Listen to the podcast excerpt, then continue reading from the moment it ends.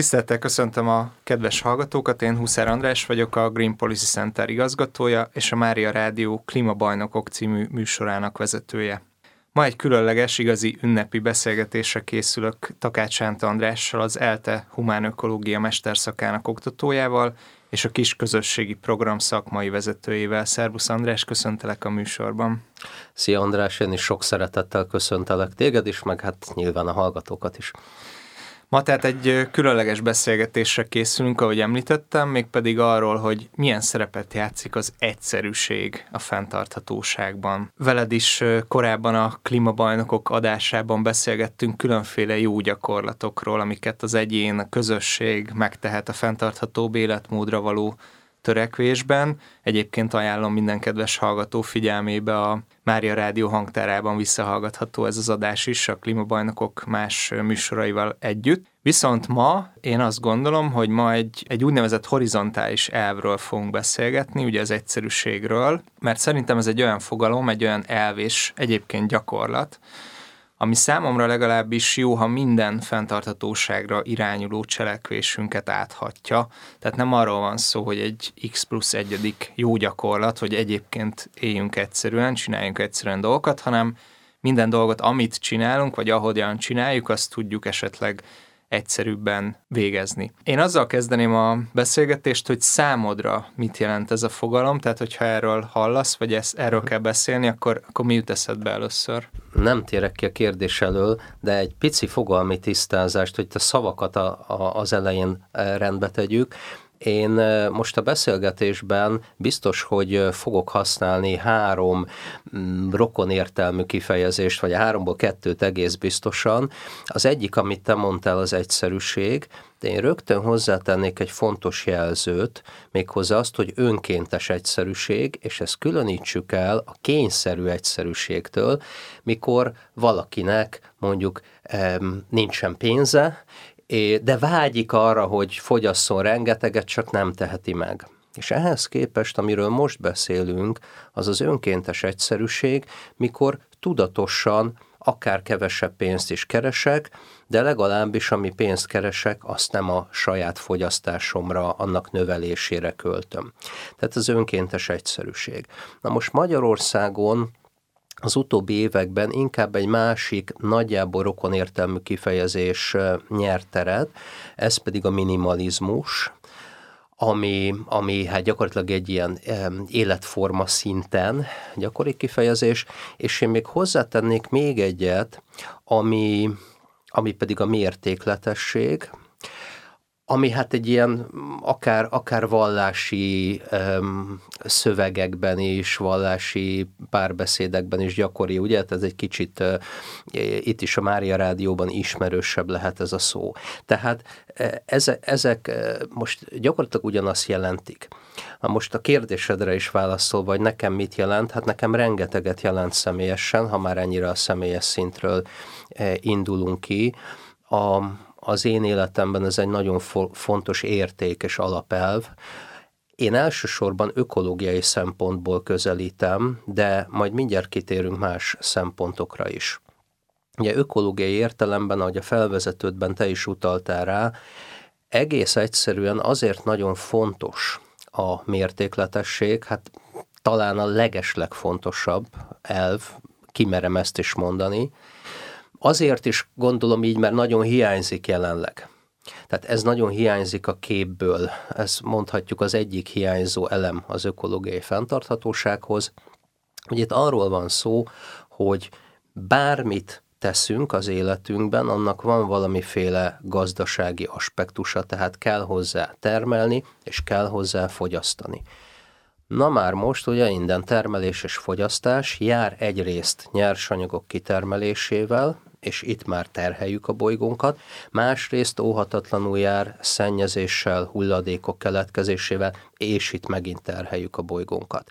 Ebből következően, ha visszaveszünk a fogyasztásunkból, akkor eh, mindenképpen csökkentjük az ökológiai lábnyomunkat.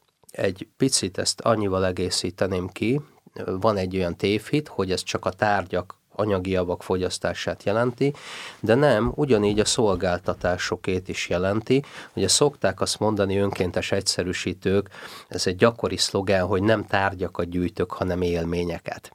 Most azért ezzel a szlogennel van gond, vagy lehet gond, attól függ, hogy milyen élményekről beszélünk. Tehát ha az én élményem az, hogy a tárgyak helyett, mit tudom én, folyamatosan elutazok a trópusokra nyaralni, rengeteget utazom repülővel, és így tovább, hogy annak egy óriási ökológiai lábnyoma van, annak dacára, hogy amúgy a személyes szintemen egy, egy minimalista életmódot élek. Tehát ez is nagyon fontos. Tehát számomra személyesen ezért elsődlegesen ezért nagyon lényeges, és amennyire tudom megvalósítani, hát később érdemes majd kitérnünk arra, hogy mennyire engedi a társadalom megvalósítani ezt az egyszerűséget, de amennyire ebben a pazarló társadalomban élve, hát én is része vagyok, ezt meg tudom valósítani a családommal együtt, ezt, ezt igyekszem mindenképp.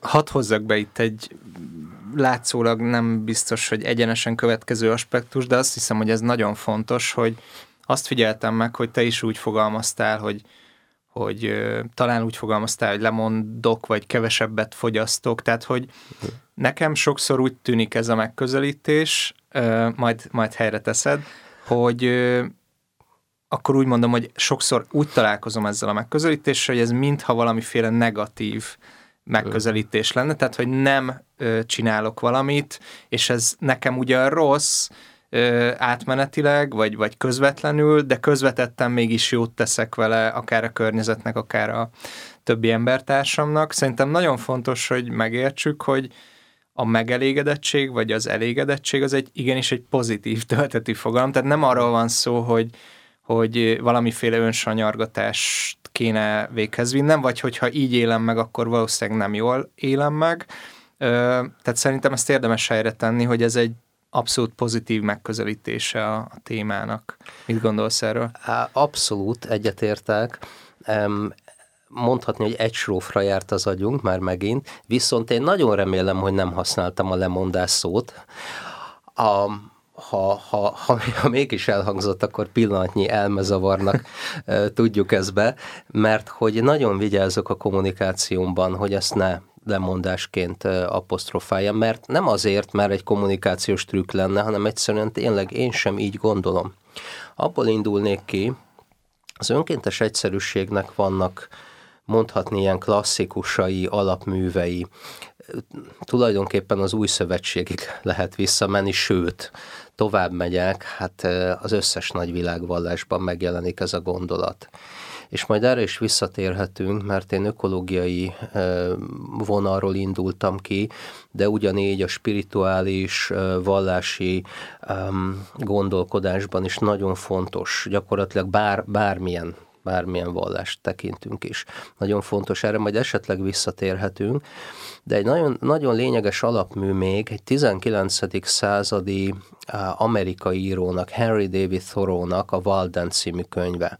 Ez a 19. század közepén íródott, és hát egy nagyon érdekes műfajú könyv, talán ilyen filozofikus naplónak ne- lehet nevezni, valójában egy két éves kísérlete az írónak arra, és erről egy beszámoló a könyv, magyarul is olvasható egyébként, ami, ami kísérlet arról szólt, hogy Thoreau kiköltözött a Valdentó partjára, és abszolút egyszerű életmódot folytatott, és ennek a beszámolója, hogy ezt hogy élte meg, és hát ez nem spoiler ezek itt, hogy abszolút azzal elmondom, hogy alapvetően nagyon pozitívan élte meg, és egy nagyon fontos tapasztalat volt.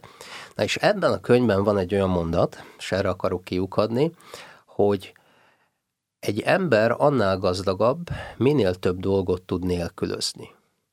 Na most ez szerintem egy baromi elgondolkodtató mondat, tehát akár most az egész beszélgetésünket ekköré lehetne fűzni, nem akarom egyébként, de hogy ez nagyon el lehet mélyülni ebben az egyetlen mondatban, egy nagyon bölcs mondat. Hát egyrészt persze a mi társadalmunkban, a mi kultúránkban ez a mondat ilyen nonsensnek hangzik, hát hogy hogy a fenébe, hát hogy pont az ellenkezője, nem? De hát nem legalább kétféle értelmezése van ennek a mondatnak. Szerintem több is, de két nagyon fontos értelmezése. Az egyik az az, hogy azért leszel gazdagabb, mert ha több dolgot, tárgyat nélkülözöl, mert tudsz más felé koncentrálni. És akkor akár itt is behozhatjuk a spiritualitást, tehát tudsz fölfelé nézni, a felettünk valóhoz kapcsolódni, de mondjuk behozhatjuk az élőlénytársainkhoz való kapcsolódást is, tehát több időd van mondjuk kirándulni, kapcsolatot létesíteni, újra kapcsolódni más lényekkel, de behozhatjuk a művészeti élményeket is. Na persze ezt is lehet csinálni úgy, hogy nem tudom, elröpülök este a Milánó Baszkálába egy, egy ö, opera előadásra, szóval ezt is lehet nagy lábnyommal csinálni, de nyilván nem erre gondolok, nem, nem az ilyen fajta művészeti élményekre, hanem, hanem mit tudom én, amikor közösen zenélünk, vagy amikor éppen egyedül vagyok egy jó regényel, vagy egy verses kötettel. Szóval ezek, ezek megint csak ilyen alacsony lábnyomó, alacsony anyagigényű dolgok.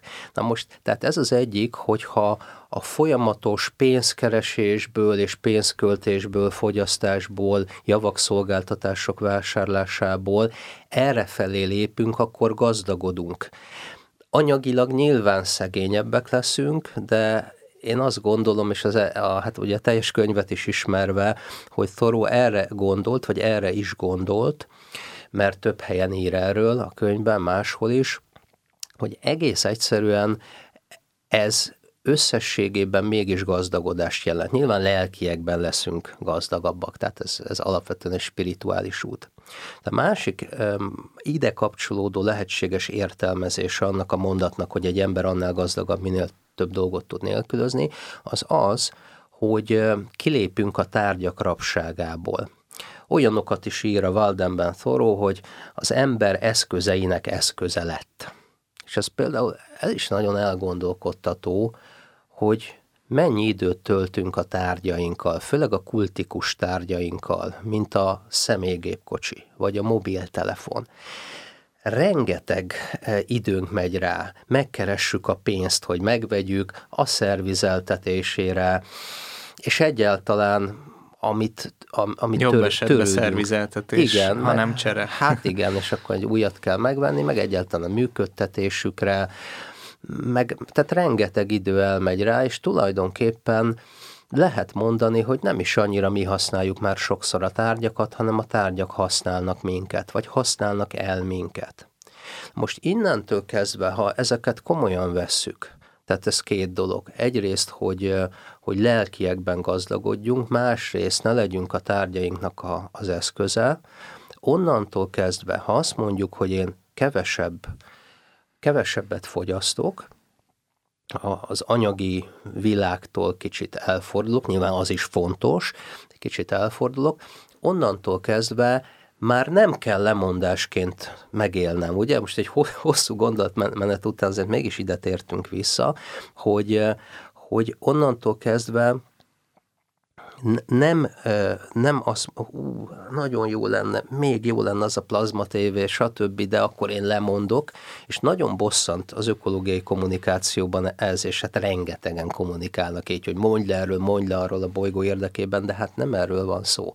Még egy dolgot hozzátennék, hogy ez a, az idézőjelben vett lemondás, sokszor azért sem lemondás, és akkor megint tudok akár saját példát is mondani, mert, mert nem arról van szó, hogy rossz érzésekkel tölt el a dolog, mikor nem veszek meg mondjuk valamit, hanem arról van szó, hogy tudom, hogy jót cselekszem. Mert azzal, hogy ezt nem vettem meg, egy csomó például ökológiai lábnyomot megspóroltam. Muszáj beszúrnom azt a bombót, hogy van egy ilyen mondás, hogy én azért mentem be a boltba, hogy megnézzem, hogy mennyi mindenre nincs szükségem. Gondolkodtam azon, hogy ha egy, egy dolgot kellene mondani, hogy mi az, ami leginkább ellene hat az egyszerűbb élet lehetőségének, vagy az erre való áttérésnek nagyobb tömegek szempontjából, akkor én nem tudtam másra jutni, és nem tudom, hogy mit gondolsz erről, de ami már szóba is került, az egész nyomaszt gyártó fogyasztói kultúra, aminek a reklám az egy fontos megnyilvánulási eleme. Nyilván nem csak erről van szó, de alapvetően ez a ugye én azt szoktam mondani, vagy én úgy értelmezem, hogy a reklámoknak egy folyamatos elégedetlenségérzés keltése a célja, tehát hogy mindig csak egy lépésre legyél attól, hogy megelégedve legyél, hogy megvásárolod azt az adott mm. terméket, de ugye amint megvásároltad, jön a következő reklám, és, és megint, megint a, a, az egy lépéssel visszább helyez a, a boldogság felé vezető úton, szóval, hogy zárjuk talán ezzel a beszélgetést, hogy mi, te mit gondolsz erről, mi a legnagyobb akadály, és, és hogyan lehet ezen a legegyszerűbben átlátni, uh-huh. hogy behozzam ezt a fogalmat. Hát, amit mondasz, az a legnagyobb akadálya, hogy egész egyszerűen, ugye itt az egyéni szintről beszéltünk, és az önkéntes egyszerűséget általában egyéni szinten szoktuk értelmezni, de nagyon fontos, hogy hát egy mindannyian ilyen vagy olyan szinten, de egy ö, nagyobb társadalom részei vagyunk, és ha ez a nagyobb társadalom, ez nem mértékletes, sőt, ugye hát nagyon nem mértékletes, mert roppant pazarló minden tekintetben, akkor itt az egyén újra és újra abba ütközik, hogy hát rendszerkényszerek vannak, és ha csak nem akar kiköltözni remeteként egy erdő közepébe, vagy jobb esetben egy ökofaluba, ami hát eh, valljuk be egyelőre legalábbis nagyon keveseknek alternatíva, onnantól kezdve kénytelen részt venni, mert ennek a rendszernek a részei vagyunk, kénytelenek vagyunk valamennyire részt venni a, ebben az óriási pazarlásban. Tehát hiába mondom azt, hogy most mondok egy nagyon egyszerű példát, hogy én egy olyan hátizsákot akarok venni, amelyik életem végéig szolgálni fog engem, hát hajrá, találj egy ilyet, Ugye ez silány holmikat találunk a legtöbbször. Bár vannak olyan reklámok, amik ezt állítják, hogy életed végéig akár kitart. És, és, és, és lehet, lehet, hogy van is ilyen, igen, lehet, hogy van is ilyen, de általában ugye nem ezt kapjuk, vagy széles tömegek számára nem ez elérhető anyagilag. Tehát nagyon fontos az, hogy mértékletes egyének csak mértékletes társadalmakban érvényesülhetnek, élhetnek igazán, akkor tudjuk megvalósítani egyéni szinten is a mértékletességet, úgy Isten igazából. De azért ezt tegyük helyre, hogy ez nem azt jelenti, hogy nem érdemes ezzel egyénileg is próbálkozni egy ilyen társadalomban is. Ja, akár. persze, hogy érdemes, nem, egy világért csak akartam mondani, tehát van mozgásterünk egyénileg is a rendszeren belül is, tehát a ló másik oldalára se szabad átesni és azt mondani, hogy hát itt mi rendszer áldozatai vagyunk, fogyasztunk, ezért nem tehetünk semmit, abszolút nem, de azért másik oldalon lássuk azt, hogy, hogy behatárolt ez a mozgásterünk, és nagyon fontos, hogy próbáljunk törekedni a felé, hogy, hogy rendszer szinten is változtassunk, és ezt leginkább úgy tudjuk elérni, hogy összefogunk másokkal, Ugye, ha már a közösségekről beszéltünk, és elhangzott az elején, hogy jön a Kisközösségi Program nevű, amúgy 15 éve működő kezdeményezésnek vagyok a ötletgazdája és szakmai vezetője, az pont erről szól, hogy fedezzük fel újra a közösségeket, találjuk meg a környezetünkben azokat a barátainkat, ismerőseinket, akikkel tudunk, tehát hasonlóan gondolkodunk, és tudunk közös célokat megvalósítani, és, és nem kell hatalmas dolgokra gondolni, első körben biztosan nem, tehát vannak nagyon egyszerűen megvalósítható cselekvések. Mondok egy konkrét példát, tudom, hogy nincs sok időnk, egyetlen konkrét példa, tárgymegosztás. Tehát nézzünk körül a háztartásunkban, tele van olyan tárgyakkal, amelyeket igazából nem használunk ki. Klasszikus példa, a fúrógép az év 364 napjában és nem tudom hány órájában a fúrógépet nem használjuk. Ez csak azért merem mondani, hogy erről van kutatás, és egyszer csináltak ilyet. És és például ez egy olyan tárgy, rengeteg hasonló példát lehet mondani, amelyeket meg lehetne osztani. 20 ember mondjuk megosztja egymás között, ki lehet alakítani olyan rendszereket, hogy ne legyen túros a háta a közös fúrógépnek, és, és akkor rögtön nem pazarlunk annyit, mert nem 20 fúrógépet veszünk meg, hanem csak egyet, kevesebb nyersanyag, kevesebb hulladék, és nem utolsó sorban kevesebb pénzt kell keresni. Egyébként, ha már így karácsony környékén beszélgetünk, ez ugye a karácsonyi ajándékozásnál is mutatis mutandis alkalmazható hát, elv, tehát hogy nem kell feltétlenül a boltba rohannunk új dolgokat vásárolni. Sajnos eltelt az időnk. Én nagyon szépen köszönöm Takács Sánta Andrásnak a beszélgetést. Szerintem um, igazán ünnepi hangulatú volt olyan értelemben, hogy tényleg um, ez az időszak alkalmas arra, hogy egyszerűen leüljünk és átgondoljuk ezeket a dolgokat, és, és tényleg, ahogy fogalmaztál, ez nagyon sokat hozzá is tud adni az életünkhöz, mert rá tudunk jönni arra, hogy esetleg felesleges dolgok után futkosunk a, az évnek a során. Köszönöm szépen még egyszer a beszélgetést, és a hallgatóknak is a figyelmet, legközelebb is várom Önöket majd viszont hallásra.